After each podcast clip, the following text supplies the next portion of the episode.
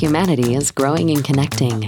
Tomorrow's world needs more energy from more places. But to find our net zero future, we must overcome the natural constraints of many new energy sources.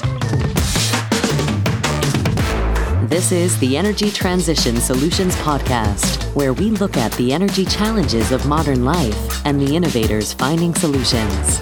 Join us for a low carbon, high energy conversation with your host, Joe Batir. This views of the host are his own and should not be viewed as those of any business, corporation, or government entity.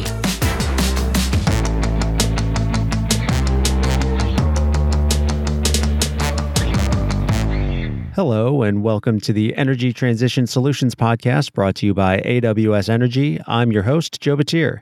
This is the show where we bring you low carbon, high energy stories from the people solving the energy challenges of modern life. I am here today with Eli Hinckley, partner at Baker Botts. Eli is a renewable energy and climate finance lawyer and partner at the firm Baker Botts. Now, one thing that I'm sure y'all have been hearing about is the Inflation Reduction Act. This is a fairly large act going that went through Congress, got passed, approximately 750 pages, and within those pages are federal investment dollars into deficit reduction, energy security, and climate change programs.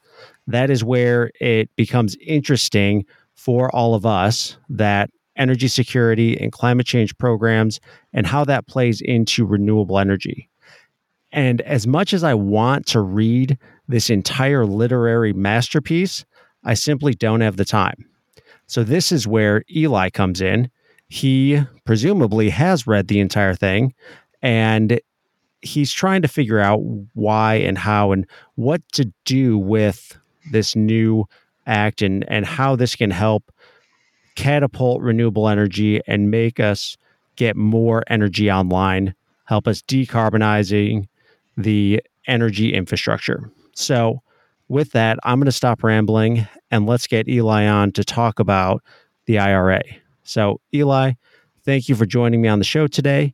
If you would please share with me and the audience your background and a quick introduction to Baker Botts. Sure. So I have been in the clean energy, energy transition, renewable energy space, whatever title you want to put on it, for more than 20 years. Um, I started my career as a tax lawyer doing work for utility companies and large IPPs. And shortly after I got started, that morphed into we are seeing sort of early days of renewables. And so got more and more involved on the renewable side. Um, and eventually ended up in a, in a leadership role within Deloitte leading their alternative energy tax practice for the U.S. Right, sort of the early to mid 2000s. Um, and so left there around financial crisis time. There was a blip where the tax credits went away and turned into grants. And I thought the energy side was more interesting than the tax side. And so left and, and being a lawyer by training, found my way to a law firm, have been at a couple since then. Um, and I expanded my footprint a little bit. So not just tax, but a broader sort of transactional project finance, um, climate finance uh, sort of role throughout throughout the year since, and just joined Baker Botts a little over a month ago, I guess. Um, uh, Baker Botts is a, a, leading global law firm, uh, offices all over the world. Um, but but part of the reason for the move was it, it is a historically focused, energy focused firm, somewhat traditional in the energy and industrial base. Um, but in the conversations I was having with them, there's a, a huge appetite uh, by some of the more traditional energy participants to find their way into this energy transition space. And so for me, it presented a, a exciting opportunity to come and accelerate some of the deployment into the renewable space that hasn't yet really been unlocked. Uh, so it's it's been it's been busy, exciting. Um, obviously, Inflation Reduction Act dropping sort of right in the middle of that transition process turned what was going to be a busy and exciting process into uh, something akin to being shot out of a cannon. But it's it's it's been it's been great.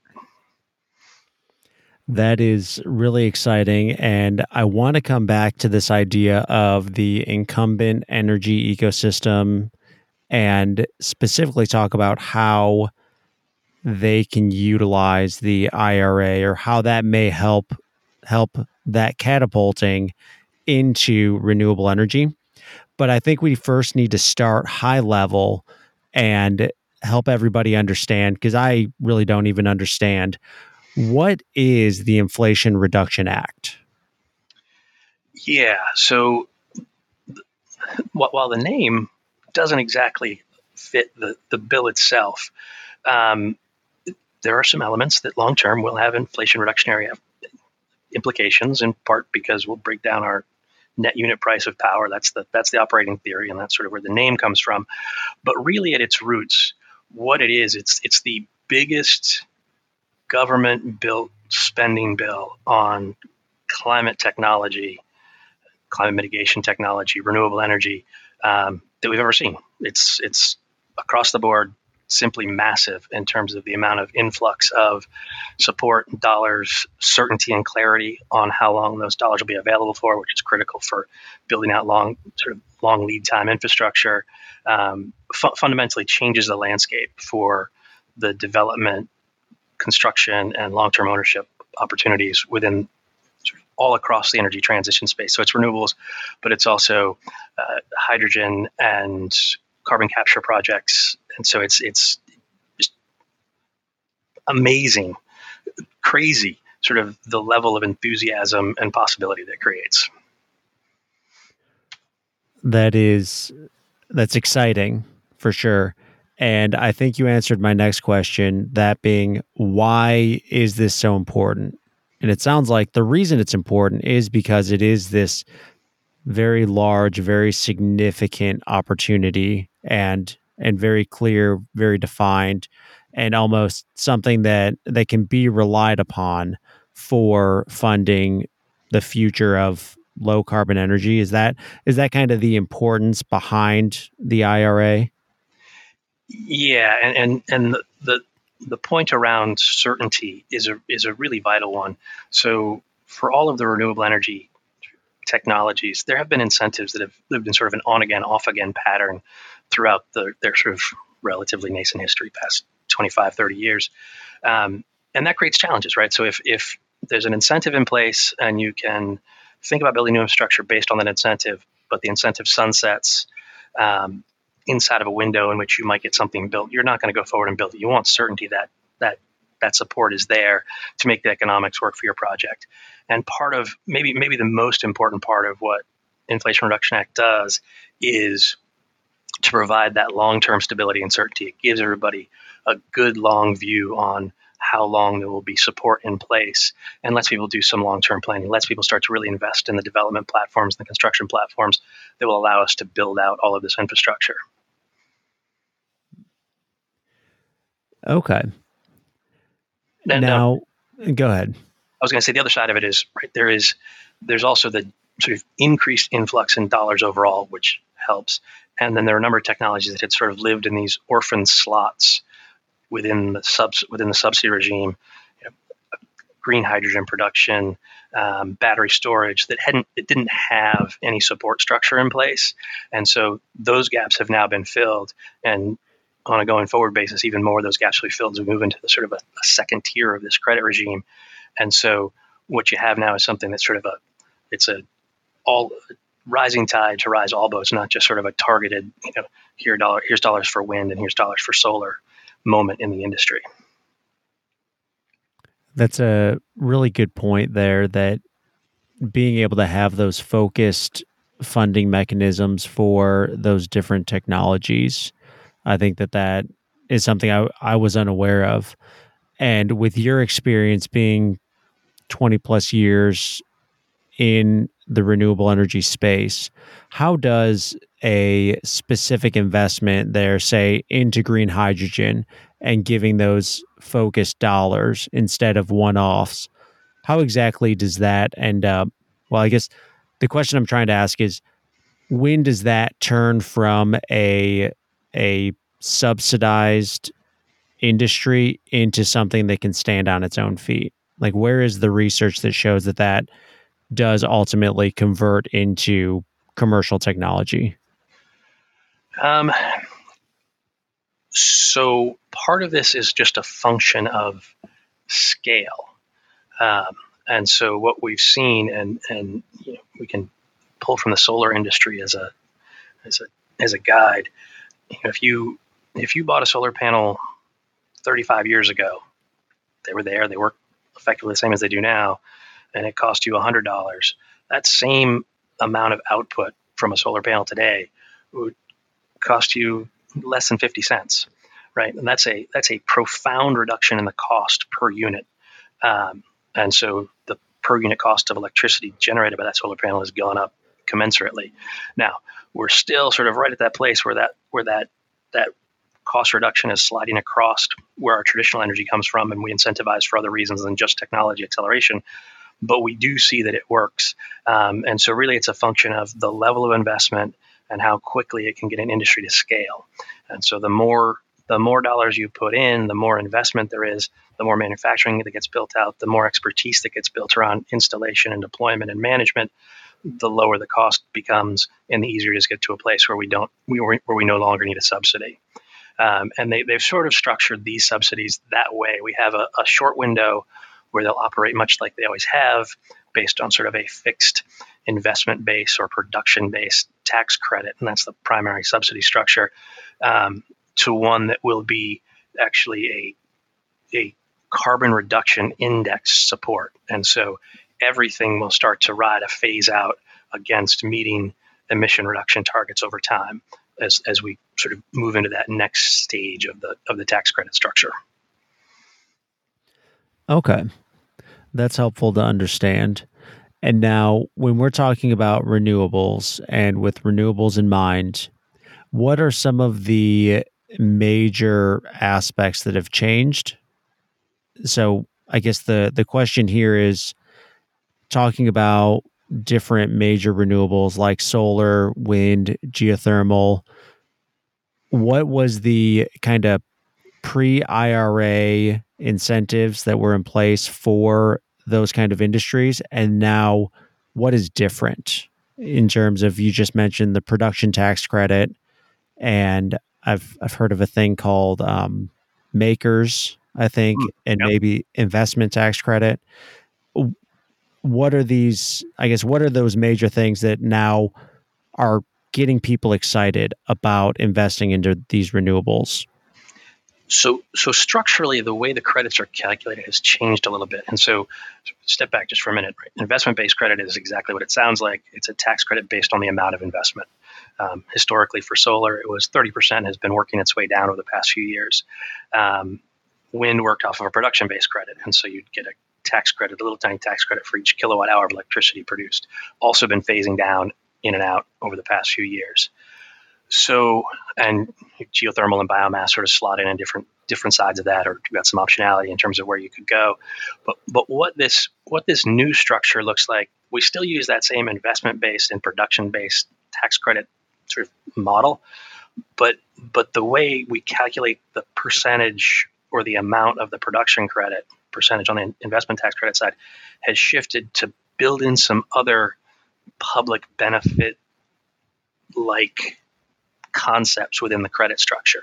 And so, right, if if we look a couple of years ago, your your basic level investment tax credit for solar was 30%. And it's been marching down. It would have been at 26% this year. Um, now, the actual base credit is lower. It's at 6%, but there's a multiplier if you meet prevailing wage and apprenticeship requirements, it takes you from 6% to 30%. And for most of the industry, that is the target, right? Let's let's meet our prevailing wage and apprenticeship requirements. We get to that 30%. That's a great baseline. Um, now, the reason you layer that on is because you're trying to incentivize building out a workforce and making these jobs to be really sort of quality, high quality, desired jobs in the marketplace, and there are going to be a lot of them. Um, after you go past the prevailing wage piece, prevailing wage and apprenticeship piece, there's a second sort of adder onto the credit, which is provided for based on the amount of domestic content in your project. Somewhat complex as to how you figure out exactly what your domestic content content threshold is, but right again, part of this is trying to motivate a build out of domestic manufacturing. Um, and, and this comes up in a couple of different contexts. There's some direct credits now for manufacturing activities, uh, some specific to the sort of thing you manufacture, and some just generally if you're building out advanced manufacturing, right? So there's another large pot of money really to support the build out of a manufacturing base for the future of energy here in the U.S. And that's been a challenge, right? We've the, the low cost products and inputs, storage side, solar side, that have come in from Asia and particularly China, have made it difficult for some of the American manufacturing side to compete. And so you build this domestic content addition into the credit structure, and it's another layer of support for building out domestic manufacturing. And so our credit that started at six, we took it to 30 after we met prevailing wage and apprenticeship requirements. We can now we can now add another 10% if we meet domestic content requirements.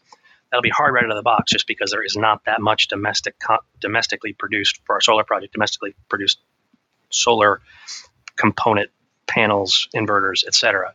Um, but as people start to build up manufacturing, that will get easier. Um, so now we're now we've gotten to 40% if we've met those thresholds.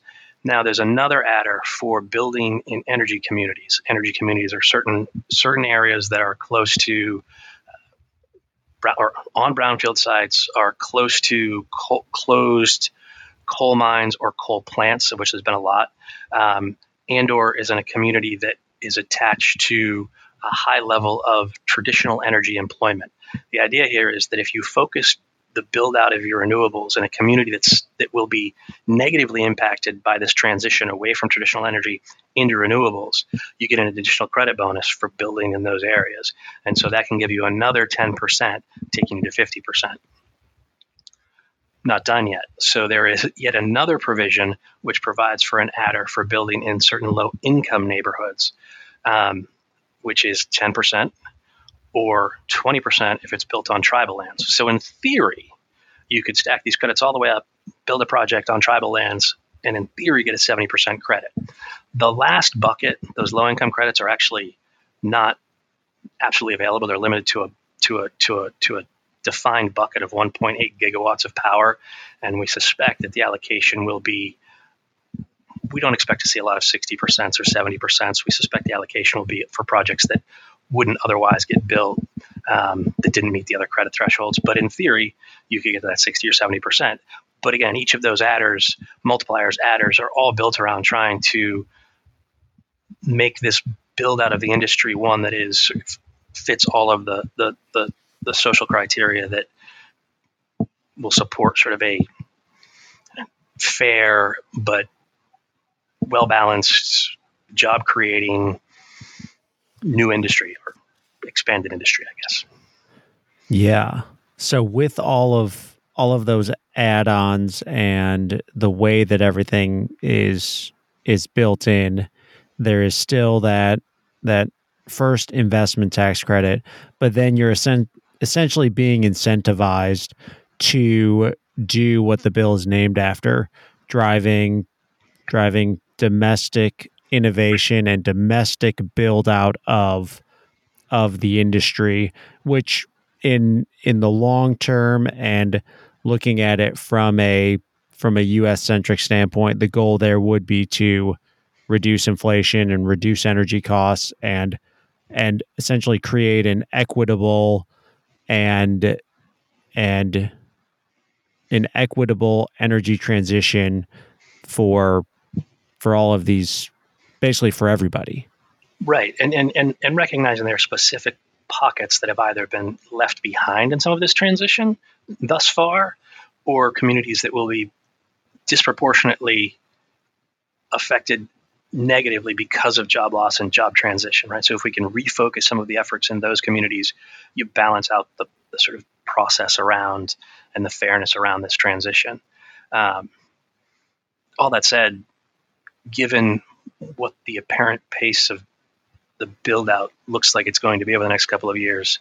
Um, I suspect on the wage side, we may actually see some upward pressure on inflation. Uh, there is just going to be a huge demand for skilled labor in this space. Massive.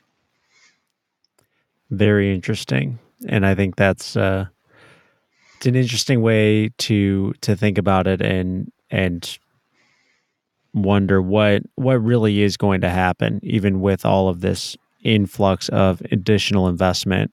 How is that? How is that, or how is the pace going to ultimately impact energy prices and wage prices and, and inflation in general? Absolutely, but but to your point about long term, I think I think we can all see that if you get to a place where it's domestically produced, non variable input cost, right? And if you've got solar, wind, your batteries, or you're using those to produce hydrogen, whatever the case may be, right? You you've got a, a fixed base cost that's not subject to to sort of global instability in prices. And so you can't have the same sort of impact, inflationary impact for fuel prices going up like we've seen following the Russian invasion of Ukraine, right? That puts pressure on on global commodities. It pushes up prices all around the globe. That causes inflation here.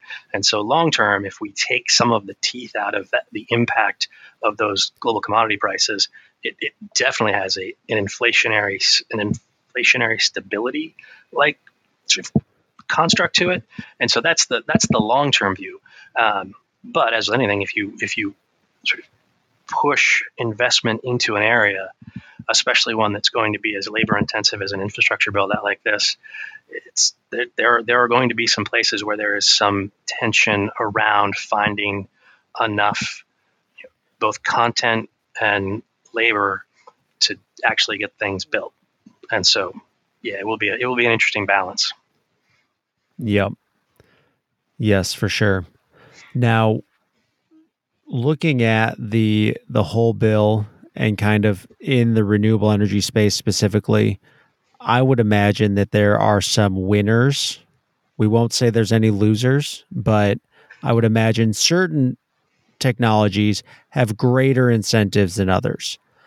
With that idea, which ones have the greatest incentives? Which energies do you think are going to get the the biggest leg up or that that strongest catapult?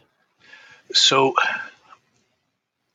and and, and I'm, I'm going to answer the question a little bit differently than you asked it, I think, because on, a, on an absolute basis, there's I'm sure somebody's done some metrics in terms of who gets the most value across the board, and I, I don't know what the answer to that is, but I look at certain markets where or certain technologies that have struggled so far or are right on the cusp of sort of real scalable deployment, and and the incentives here um, will be the catalyst to sort of take them from a theoretical or edge-like technology to one that will be more mainstream.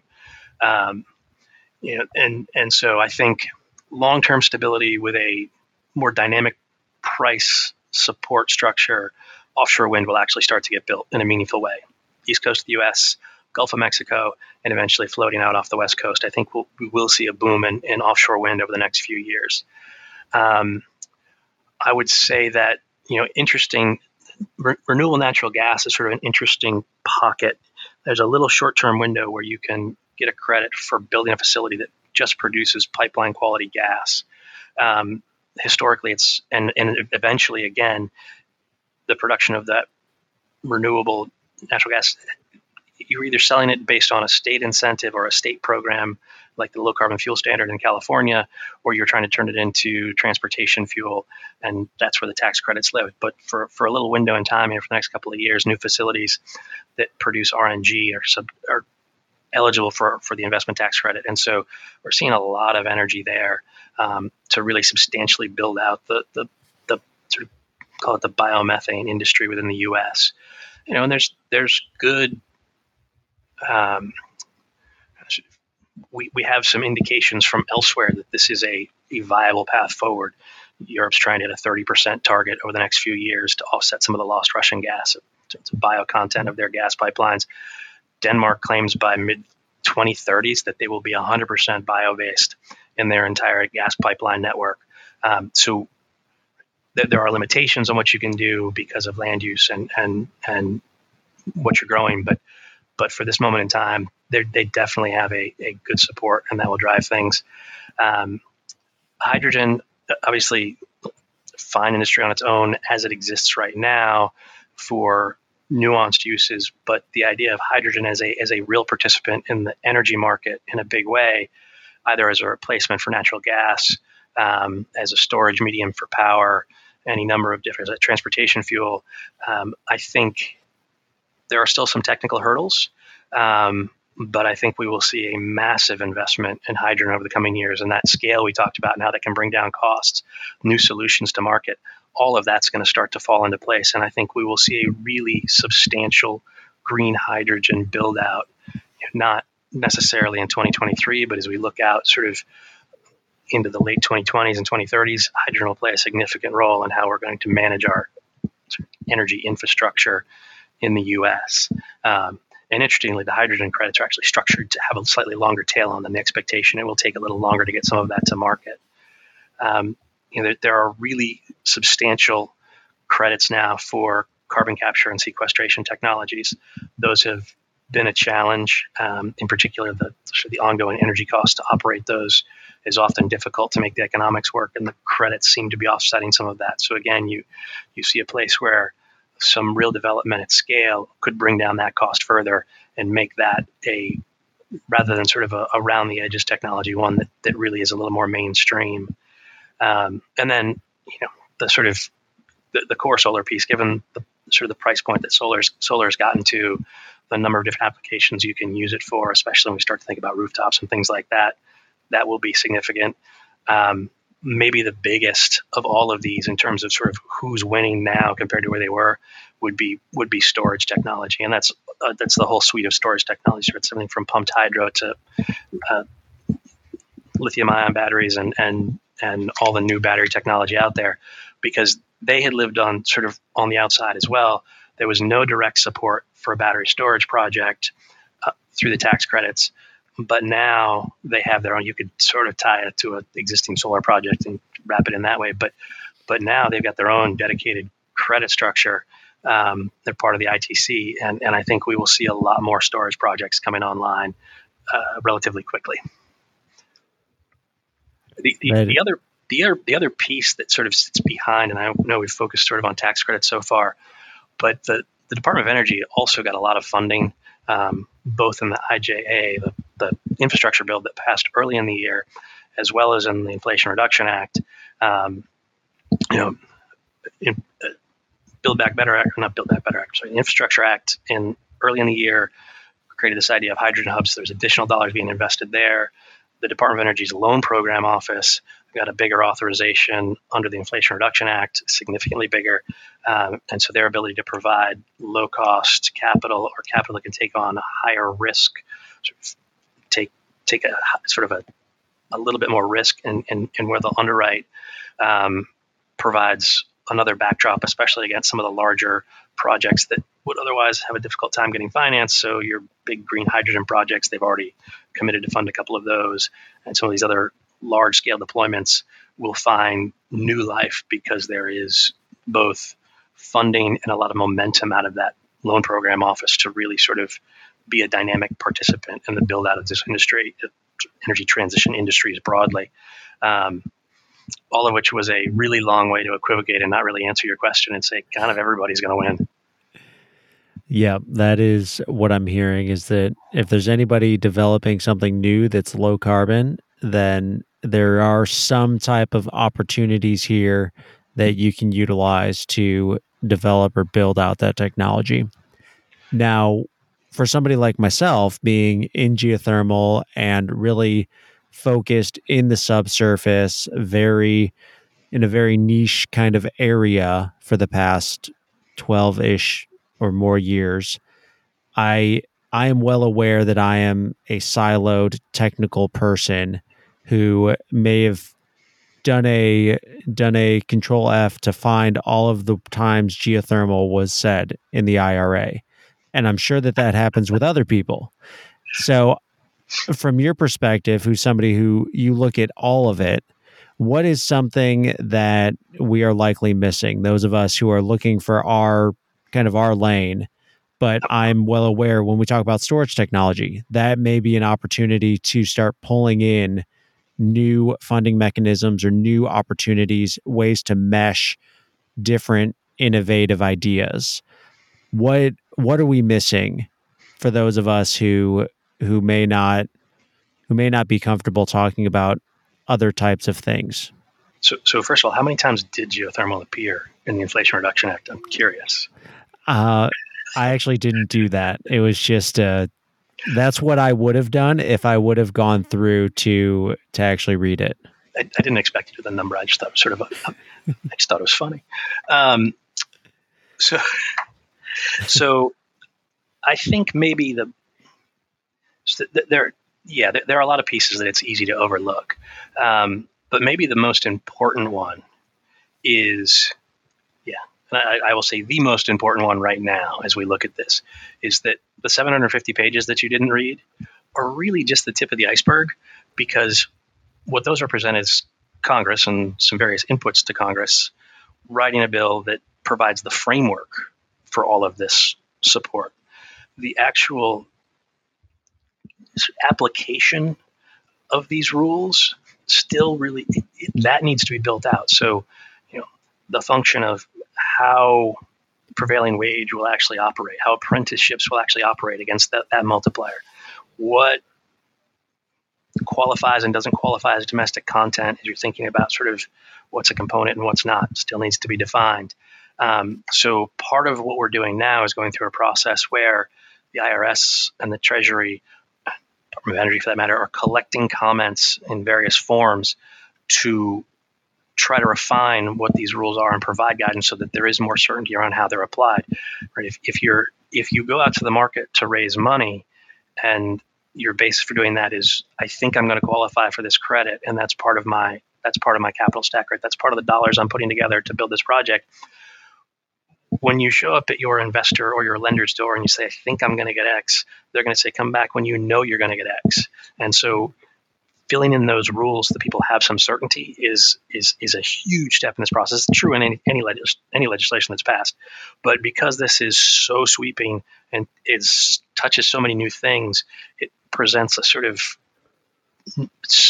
unique is maybe too strong a word, but an unusual demand for further guidance. Um, and so, if any of your listeners are interested, there is an open period for a number of these issues uh, prevailing wage, domestic content, um, some of the other related items for submission of comments to the IRS by November 4th. They'll take them after that, but they're not necessarily going to actually take them into account when they when they write these rules.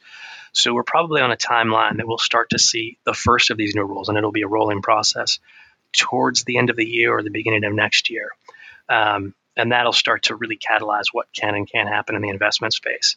Um, the hydrogen rules, they're going to, my understanding, and I'm not sure this is public, but my understanding is they will issue guide, they will issue a request for comments on their guidance at some point in the next week or so.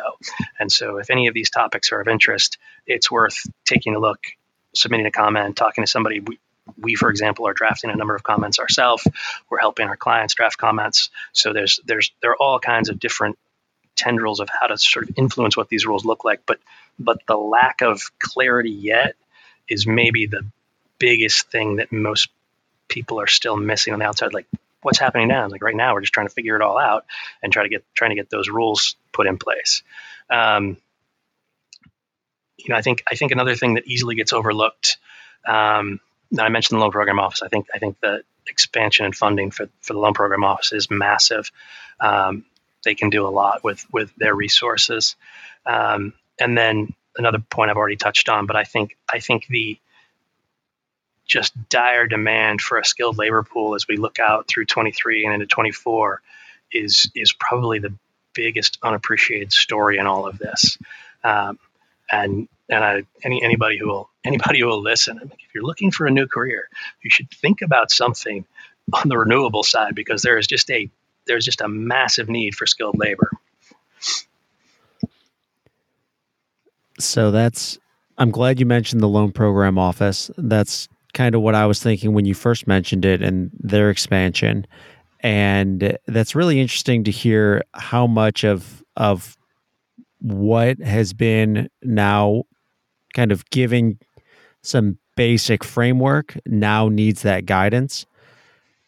Just uh I know you just said it, but just to make sure everybody hears it, what are a few of those ways that if somebody has comments they want to give or a way that they want to help frame how this money is is allocated or how these tax credits are allocated what are some specific ideas or ways that they can contribute to that comment period?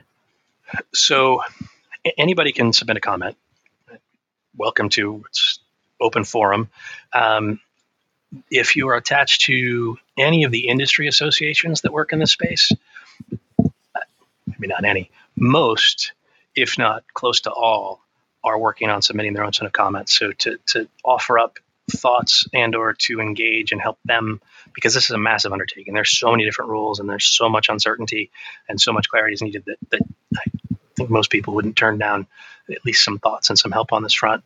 Um, you can work with somebody like that. If if if you're sitting your company in your company chair in your office, um, your company may be doing something. They may not be thinking about it, but to raise it as a here's a here are issues that maybe we should be thinking about, right? If, if we had more clarity on um, what is domestic content, maybe we could get some component that we manufacture more clearly and more easily into market. Um, so direct company based comments will be frequent. Certainly, if you're in the renewable space, um, many of the renewables companies and or investors in the space for that matter um, are either directly submitting comments or in some cases working with groups like our firm to help submit those comments um, yes, we will we will submit some comments effectively anonymously on behalf of clients. Um, others we will submit just because we think they're the right answer. Um, and then we'll also help our clients write specific comments in a number of settings. So there are a few different ways to come at it but ultimately it is an open forum. Anybody that wants to write a comment can write a comment. The, the one thing I would say is it, it's more valuable to have a specific ask with a solution for a fix or a solution for what kind of guidance is needed rather than something very vague and just right so for example the, e, the electric vehicle credits were modified and they put a earnings threshold, and if you can get it before you can get a tax credit for an electric vehicle. So if you make above a certain amount, you can no longer get a tax credit as an individual for buying an electric vehicle. And so, right, submitting a comment that says lower the lower the threshold or raise the, the wage threshold, the earnings threshold, so I can get an EV credit, isn't really a helpful exercise. Um, but if you submit a comment suggesting that there is a right that that there could be a uh, adjustment factor for the earnings threshold in the EV credits based on area income to make it to balance out sort of the relative impact of that of that cap. That might be something worthwhile. I just made that up. I'm not sure if that's a thing or not, but that's for, for as an example of the sort of thing you would want to do rather than just I don't like it or I like it. Um, yep. Give it give it some teeth. Yeah, and that makes sense. And it it basically what you're saying is the the variation in the cost of living and the standard of living where you are. Somebody say in the Bay Area is going to ultimately have more more expenses and a higher cost of living than somebody living here in Dallas. And that difference ultimately could mean what that tax credit has as an impact for that individual trying to decide if they're buying that EV. Exactly. And it may it may be more valuable to that person who is in the Bay Area, even though they may on paper make more money than somebody in the Dallas area. Yeah, that's very helpful to to highlight that. And the kind of the last question before we jump into the closing questions, how does how can the incumbent energy industry utilize the IRA in a way that that helps the entire energy ecosystem drive towards decarbonization and drive towards a basically an equitable energy transition. So I think I think there's been a view in pockets of the traditional energy industry that it was this was sort of a a niche application or it's a different part of the market. Um, and it wasn't really going to be a direct competitor on a timeline that was that was concerning. I, I think the shift we're starting to see is a recognition that diversifying your asset base as an energy company, especially one that's coming from the fossil side, really starts to make some sense. And what what the Inflation Reduction Act does is it gives you both a roadmap and the economic support to start to make that transition more quickly. Um, and so, depending on where you're sitting, right there, there are opportunities for more passive investment. Um, right, there's there's a there's a huge need for I mean, part of the challenge with the tax credit based structure is everything requires somebody be paying taxes, and not everybody trying to build things has a tax bill. And they've done some things to help try to fix that. There's a certain pockets you can get a direct payment from the treasury. Um, those are somewhat limited, and other settings you can just straight out sell your credits to somebody else. But at the end of the day, a lot of this will require that somebody pays taxes, and so some of these large profitable companies have a fantastic opportunity to actually get exposure to and own a position in these assets while also offsetting some portion of their of their tax bill. So it's a return and, and some some additional value creation. Um, but also just just the opportunity to sort of enter this market and and with things like hydrogen and, and carbon capture and storage being added, they live a little closer to the comfort zone for a company that works on a thermal based solution, or renewable natural gas, another thermal solution, right? So if, if what you know is pipelines and and thermal based fuels, here are some direct opportunities to participate in this energy transition while still staying closer to your technical roots. So I think there are a few different ways that this really starts to reshape the landscape for the participants who'd sort of sat on the outside and watched. Um, we'd seen some of the European oil oil and gas companies move this direction a little sooner, but I think I think this will I think this will pull not only domestic traditional oil and gas and sort of ancillary companies further into the energy transition. But internationally, we'll see some of that too as they recognize there are opportunities for them to invest in the U.S. and start to diversify their portfolio by virtue of getting access both to U.S. assets and also um, in the clean energy space.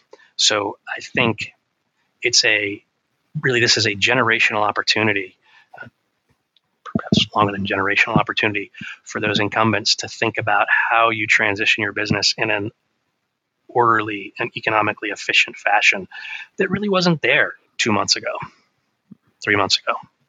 Time's going too fast.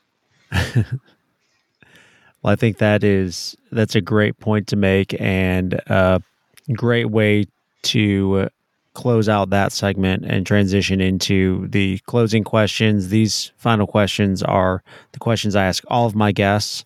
They're a little bit different, a little bit off topic. That first one being what is a favorite book of yours that you would recommend? Um, so, given given the focus of the discussion and your audience, um, I suspect a lot have already read it. But if I were to if I were to pick something sort of within within the industry, I would have to pick the prize. Um, if if you haven't read it, it really sort of puts an exclamation point on the role that oil has played in well everything right? The the the, re, the sort of post-industrialization of, of the world, globalization, geopolitics, conflict, everything. Um, but if you're looking for something that's not quite so, I don't know, energy specific, Catch 22. It's always been a favorite. Or if you want a recent one, Project Hail Mary. A lot of fun. All right. Well, I will have to make sure all of those are read in the near near term. I know I've read Catch Twenty Two, and I think I've perused the prize, but Project Hail Mary that's a new one, so that's exciting. Andy Weir, the same guy that wrote The Martian. Ah, okay, very good. Now the next question: When will we be net zero as a society? Yeah, and I kind of knew this question was coming, and still don't have an answer. Um, I think it depends a little bit on your right? There are so many inputs that will drive what the pace of transition looks like that we don't control. Um, you start to see some suggestions in climate modeling that there are some feedback loops that have been triggered. And so I think if you start to see an acceleration of climate impacts faster than what we expect, faster than we're seeing, which is already faster than we expected, um, you know, I, there, there may be more pressure to accelerate decarbonization and trying to get to a net zero number sooner. Um, by sort of all things being equal, guess 2075, practically harder than it looks. Yes. Yeah, and I think that's a that's a good point that you make that there is there are these feedback loops and the the way that the climate is reacting and and everything that we're seeing ultimately a lot of the models are are just they're models. So they're essentially fancy guesses and we don't know what's happening until it's happening. So we may come up and realize oh we need to we need to change now. And that's a it's a scary thought but at the same time it is it is nice to it is encouraging to know human ingenuity and our ability to adapt and to change and be able to look head on at a at a very hard problem and then be able to conquer it yeah, no, and, and you, you touch on an important piece of sort of the uncertainty in the in the pace, and that's that's that's ingenuity, innovation, because what we find is that throughout history there are moments where technological jumps happen where you didn't otherwise. You certainly wouldn't have seen them coming. Um, it's it's it's it's not modeled for, and really can fundamentally change sort of the pace of change in a way that just isn't on anyone's radar. So that's that you, you can't leave that out. I mean, I, I, project based on what I know and sort of what I expect, but there is always the possibility there'll be some giant jump forward that would really accelerate our ability to decarbonize. Would be good for everybody all around, I think. Yep, absolutely. Well, the last question is now you actually get to ask me a question. Um, well, I already asked you a question, which how many times geothermal appeared in the Inflation Reduction Act. Um, so I'm interested to get a perspective from from the geothermal side. You know, we, we met years ago working in the geothermal space. I used to do a fair amount there, but haven't lately. Um, does does the level of enthusiasm that I've sort of suggested exists around other parts of the renewable industry? Are you seeing that same enthusiasm um, renewed in the geothermal sector? Yes, absolutely. So I think I think we probably met at my first GRC back in 2009. And I remember the enthusiasm then and the excitement that was just all in the geothermal space. Even back then, one of the, the first projects I was on was funded by Google to SMU. And now you see the same kind of high level tech investment into geothermal and the excitement that is there. And I I do definitely see that because you have lots of people coming from traditional energy into geothermal. You have multiple new startups and it seems like I I hear about a new one every week or every month that wants to be producing geothermal energy, whether that is heating and cooling or industrial grade heat or whether that's electricity or whether that's electricity that's going directly to Bitcoin mining or hydrogen or some other storage mechanism or commodity production.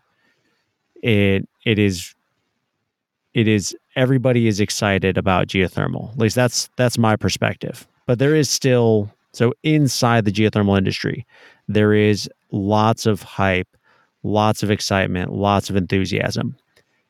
Even still, with all of that enthusiasm, geothermal is not a household name. And that is that's one of my personal missions is to make sure everybody knows what geothermal is and everybody is excited to talk about geothermal because I think it should be right there with wind and solar. It should be solar, wind, geothermal, it should be oil, gas, geothermal, and it should be part of every conversation. Which is why I I will gladly answer a geothermal question every single time guests ask. And and ironically, it is well, maybe not ironically, maybe maybe almost by design. I get to answer maybe six out of every 10 guests ask a geothermal question. It excites me, if you well, can't tell. I'm, I'm glad I could help.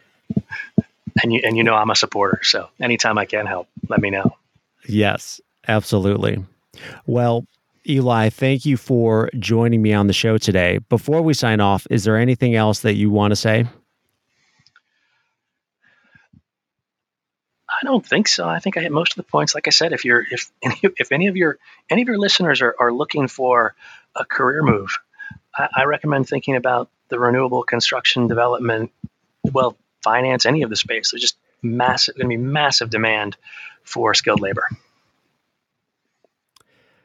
Well, you heard heard it here, folks. Skilled labor in renewable energy is where the next big boom is going to take place with that, Eli, thank you for joining us on the show. Thank you, everyone, for joining us on this episode of the Energy Transition Solutions Podcast.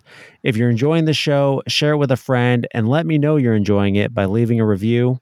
If you want to hear more news and energy related stories, we have all sorts of energy related podcasts on OGGN. You can find them by connecting with OGGN on LinkedIn or visiting OGGN.com. One more thing I am working on understanding you, the audience, better so that I can continue to provide entertaining and educational shows. To keep doing this, I need your help. I have a one question survey that I want you to fill out. The link is in the show notes. Please go and fill that out. And if you do, we can send you some hard hat or laptop stickers. Finally, if you have any questions, comments, corrections, or have a story that you would like to share, send me an email or find me on LinkedIn. And until next time, remember to keep it low carbon and high energy. Join us again next week for another low carbon, high energy story on the Energy Transition Solutions Podcast, a production of the Oil and Gas Global Network. Learn more at oggn.com.